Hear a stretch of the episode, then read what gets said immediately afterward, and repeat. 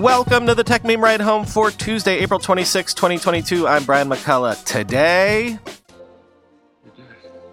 You crazy son of a bitch, you did. I bet you can guess what that's referring to, of course. Also, Fidelity lets you allocate some of your 401k to Bitcoin. More bored apes got swiped. And with the F 150 Lightning actually shipping today, another glimpse at the precarious reality that is the electric car revolution. Here's what you missed today in the world of tech. Well, it looks like it's done and dusted. You probably heard that Twitter yesterday agreed to be acquired by, quote, an entity wholly owned by Elon Musk for $54.20 per share in cash. The around $44 billion deal requires shareholder and regulatory approval, but I've read that the board, Twitter's board, actually voted unanimously to accept the deal. Free speech is the bedrock of a functioning democracy, and Twitter is the digital town square where matters vital to the future of humanity are debated, Elon Musk said in a statement included in the press release announcing the deal. I also want to make Twitter better than ever by enhancing the product with new features, making the algorithms open source to increase trust, defeating the spam bots, and authenticating all humans. Twitter has tremendous potential. I look forward to working with the company and the community of users to unlock it. End quote. There's not really much in terms of new hard news other than that the deal went through to share with you.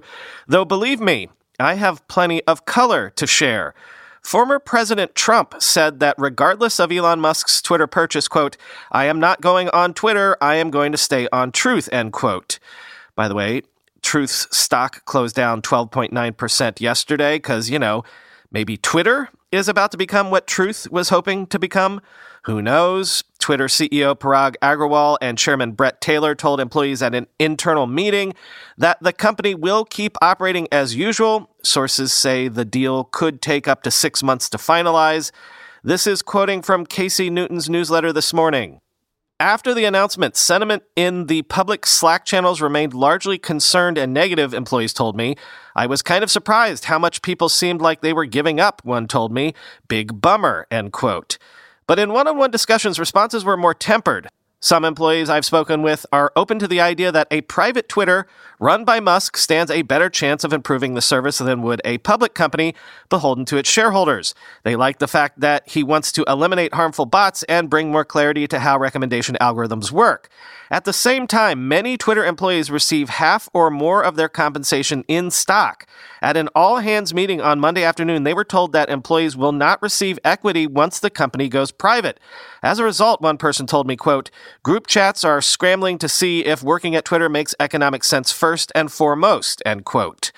The deal is expected to take around six months to close, and at that time, it seems likely that CEO Parag Agrawal will leave the company, although he did not say so when addressing employees today. Agrawal did say there would not be layoffs in the near term, though he would not comment on whether there would be a hiring freeze.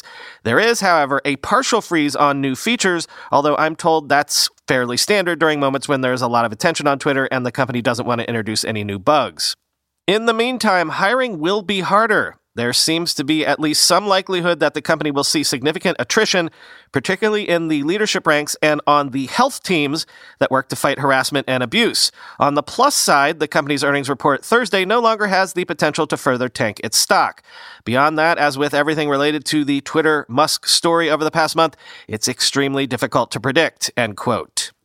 Yeah, I've seen several people say, I guess this upcoming Twitter earnings report was either going to be so bad or at least so anemic that the board figured it had to take a deal. Given how much similar stocks like Snap have been down year to date, I've heard several people say that had Elon not done what he did, Twitter stock would be trading in the 30s right now. So $54 a share might have looked pretty good. I've also heard people speculate that Elon might bring Jack Dorsey back as CEO, which, I mean, Jack did vote in favor of this. Jack has been tweeting in favor of this as well. And you know who else is probably happy to see Twitter taken private? Jack Dorsey, who got a cool billion bucks out of this deal, and also who was chased out of the CEO job by activist shareholders. I'm not saying Jack coming back will happen, but I can see the angle here for how it would make sense for Elon to bring Jack back in some capacity. And remember, Elon and Jack are friends. Finally, there's some behind the scenes color from the FT. Quote, Morgan Stanley, the Wall Street investment bank, was instrumental in helping Musk line up the financing at breakneck speed, according to people close to Musk and Twitter's board. The lender contacted rivals on Easter Sunday when some bankers were on holiday with family and told them they would need to commit by Wednesday, the people added. Chief executives at some lenders were quickly briefed on the discussions so they could decide if their banks would join in financing Musk's deal, people involved in the negotiations said. Morgan Stanley's leveraged finance team, led by banker Andrew Earls, held a series of due diligence calls on the takeover codenamed Project X, people briefed on the call said. The whole street was running around like crazy, said one banker involved in the deal. In the end, seven banks agreed to finance $13 billion of traditional loans, with another five joining forces to finalize the $12.5 billion margin loan.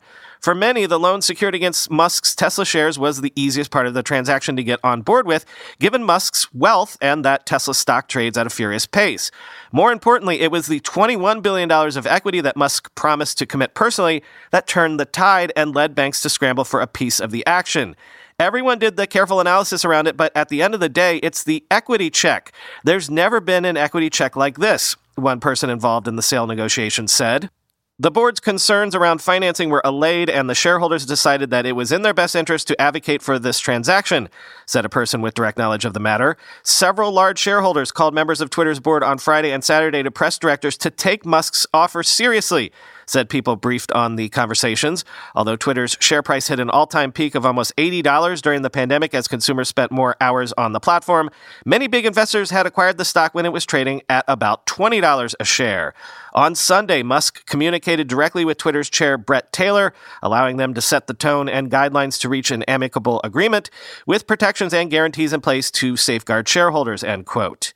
And quoting from Casey Newton one more time. As Matt Levine noted today, once Musk made his offer, the whole thing proceeded fairly normally. As a negotiating tactic, the board put in place a poison pill to prevent Musk from acquiring any more of the company. That forced Musk to prove that he actually had the financing to get the deal done. He did so, and the board considered its options. Ultimately, the 38% premium that Musk offered over its current stock price struck members as the best deal they could likely get. In the end, it was just business. Twitter has long been an underperformer, and former executives I spoke with today were relieved that the company now had a real chance to make radical change. As a private company beholden only to the interests of one man, Twitter may be able to transform itself in ways that it never could while it had to report quarterly earnings. The $44 billion question, though, is transform into what? End quote.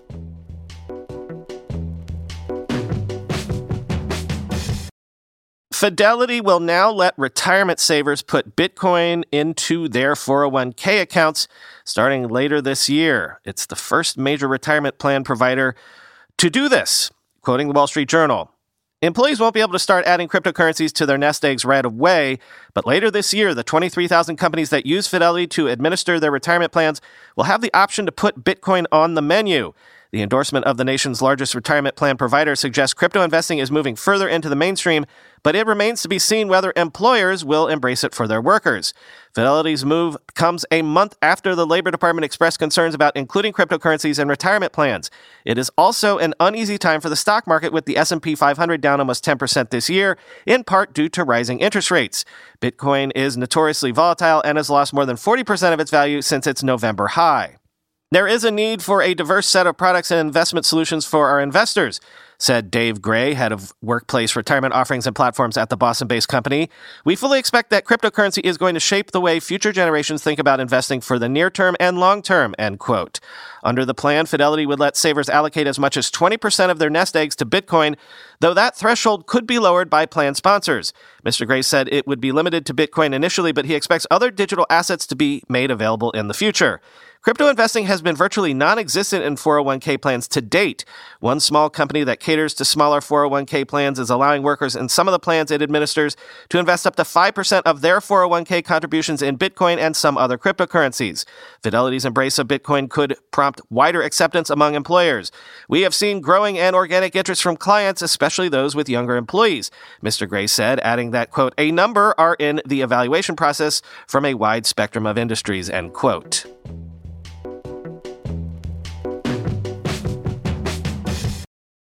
Putting crypto in your retirement plan? All right, but, you know, caveat emptor, because crypto, right?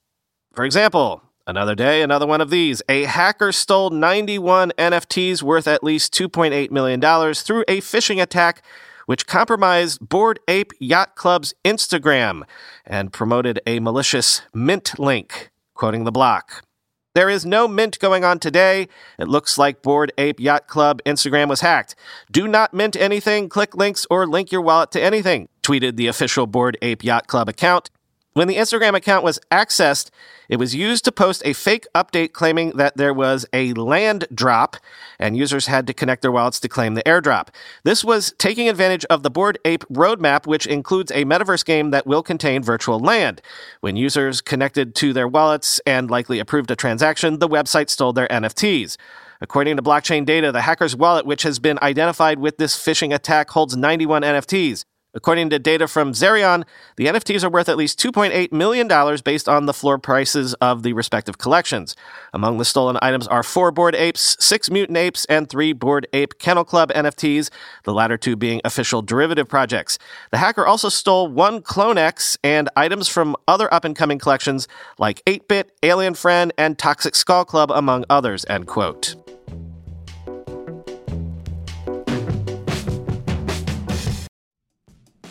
We all know there are things in life that you have to compromise on, but when it comes to your health, there is no compromise. So don't go back to that one doctor who uses your appointment to catch up on the latest headlines, their family group chat, their crossword puzzles, just because they're available right now or they take your slightly sketchy insurance.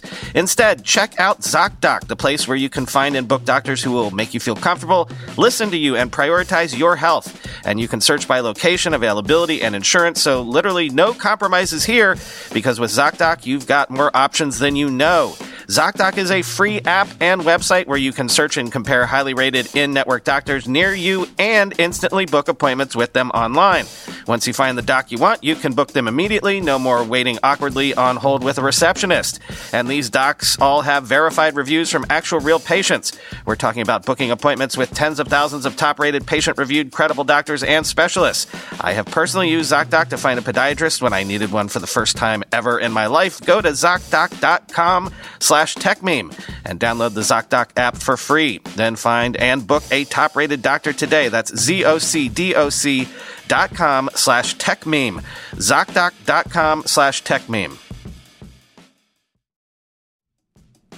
How do you make a password that's strong enough so no one will guess it and it's impossible for you to forget? And do it for 100 different sites? And make it so everyone in your company can do the same without ever needing to reset them? Sounds impossible unless you have 1Password. More than any other product I've ever told you about, I can vouch 1000% for 1Password. I can't live without it. 1Password makes strong security easy for your people and gives you the visibility you need to take action when you need to. Any device, anytime, 1Password lets you securely switch between iPhone, Android, Mac, and PC with convenient features like autofill for quick sign ins. All you have to remember is the one strong account password that protects everything else your logins, your credit cards, secure notes, or the Office Wi Fi password. 1Password's award winning password manager is trusted by millions of users and over 100,000 businesses from IBM to Slack. It beat out 40 other options to become Wirecutter's top pick for password managers. Right now, my listeners get a free two week trial at 1password.com slash ride for your growing business. That's two free weeks at 1password.com slash ride. Don't let security slow your business down. Go to 1password.com slash ride. Sources say SoftBank's stricter investment criteria, which it is now implementing on Masa Son's orders, has led to tepid continued support for some cash strapped startups in its portfolio, including Camera Startup Light. Quoting Bloomberg. SoftBank owns about 30% of Light through its Vision Fund, which led an injection of $121 million into the advanced camera developer in 2018. SoftBank's continued support is critical for the cash strapped startup, which had been spending millions of dollars to expand into self driving tech at SoftBank's urging. Hurt by plunging tech valuations, SoftBank is walking away from some of its loss making portfolio firms to comply with stricter investment criteria, said the people who asked not to be identified because the matter was not public. Many of the two Vision Fund's portfolio of 300 plus companies are loss making. The Japanese investment firm offered to contribute money if Light could find another investor to lead the next fundraising round, one of the people said. But with its biggest backer offering only a token amount, other investors were wary about stepping in, the person said. The Redwood City, California based startup has hired a consulting firm to explore options, including winding down operations. The adoption of prudence at SoftBank's Vision Fund, which rewrote the rules of venture capital by deploying billions of dollars from the sovereign wealth funds of Saudi Arabia and Abu Dhabi into startups, is an about face from its past freewheeling largesse. The company next month may report its biggest ever quarterly loss on the plunging value of its most valuable holdings, including South Korea's Coupang and China's Didi Global. Estimated Kirk Boodry, an analyst at Redex Research, end quote.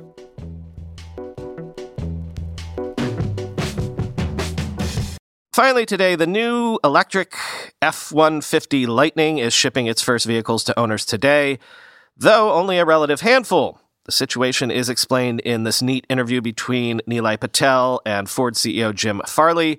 I'm sharing this today from a newly opened file, which I've labeled. The electric car revolution is happening right now, but might it also be about to hit a supply constrained wall? Quote, we should send everyone to a customer who's never bought a Ford before, Farley tells me in a short interview last week. My opinion is we should go for it. End quote after he ships out all 200,000 pre orders, of course. Demand for the Lightning has been so strong that Ford's invested $950 million into factory expansion, added 750 jobs, and doubled production. But some pre order customers will still be waiting until 2023 to get their trucks. And Ford's website says no more 2022 Lightnings are available.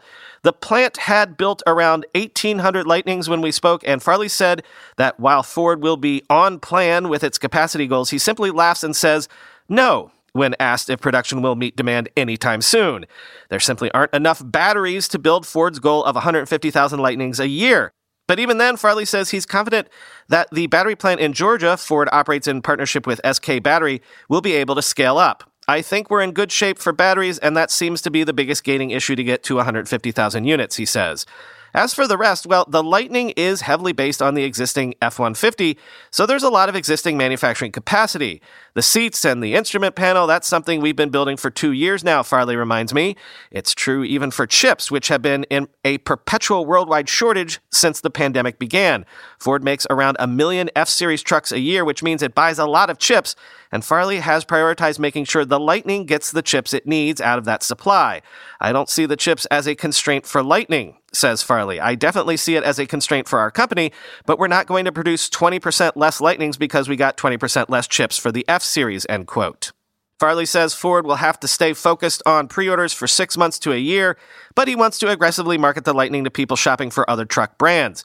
Truck owners are famously loyal, of course, but Farley thinks having an actual EV truck people can buy will entice switchers. If you're offering something and it can be bought, that's a pretty big advantage, he says. And if you have a year in the market essentially to yourself, you gotta get after it, end quote.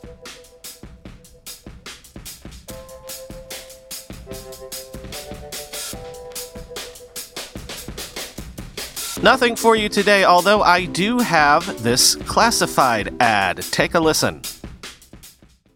I've got some news from our first portfolio company, Grupa. Grupa, who is helping fast growing companies scale their engineering by leveraging underutilized FANG teams. Remember, they're the ones that let you angel invest in startups with your time and your skill. Well, Grupa is hiring a head of engineering. This is a great fit for you if you love working in difficult domains, somewhere probably between impossible, unscalable, and improbable, with a mission to do something fundamentally groundbreaking. It helps if you're a Swiss Army knife who loves rolling up your sleeves to work and move fast. It helps if you have experience working in marketplaces, building dynamic and scalable high growth startup products. It helps if you have deep experience scaling teams, building world class engineering processes, and driving effectiveness in teams to nail product market fit and scale. If you've worked in any of the big techs or are a strong hands on engineering leader in any of the top tech companies, get in touch. Side note this role includes managing elite engineers all around the world. Finally, if you have a get shit done mentality, email me at brian at ridehomefund.com and I'll make sure your application gets to the top of the pile. Want to be the head of engineering at Grupa? Email me at brian at ridehomefund.com.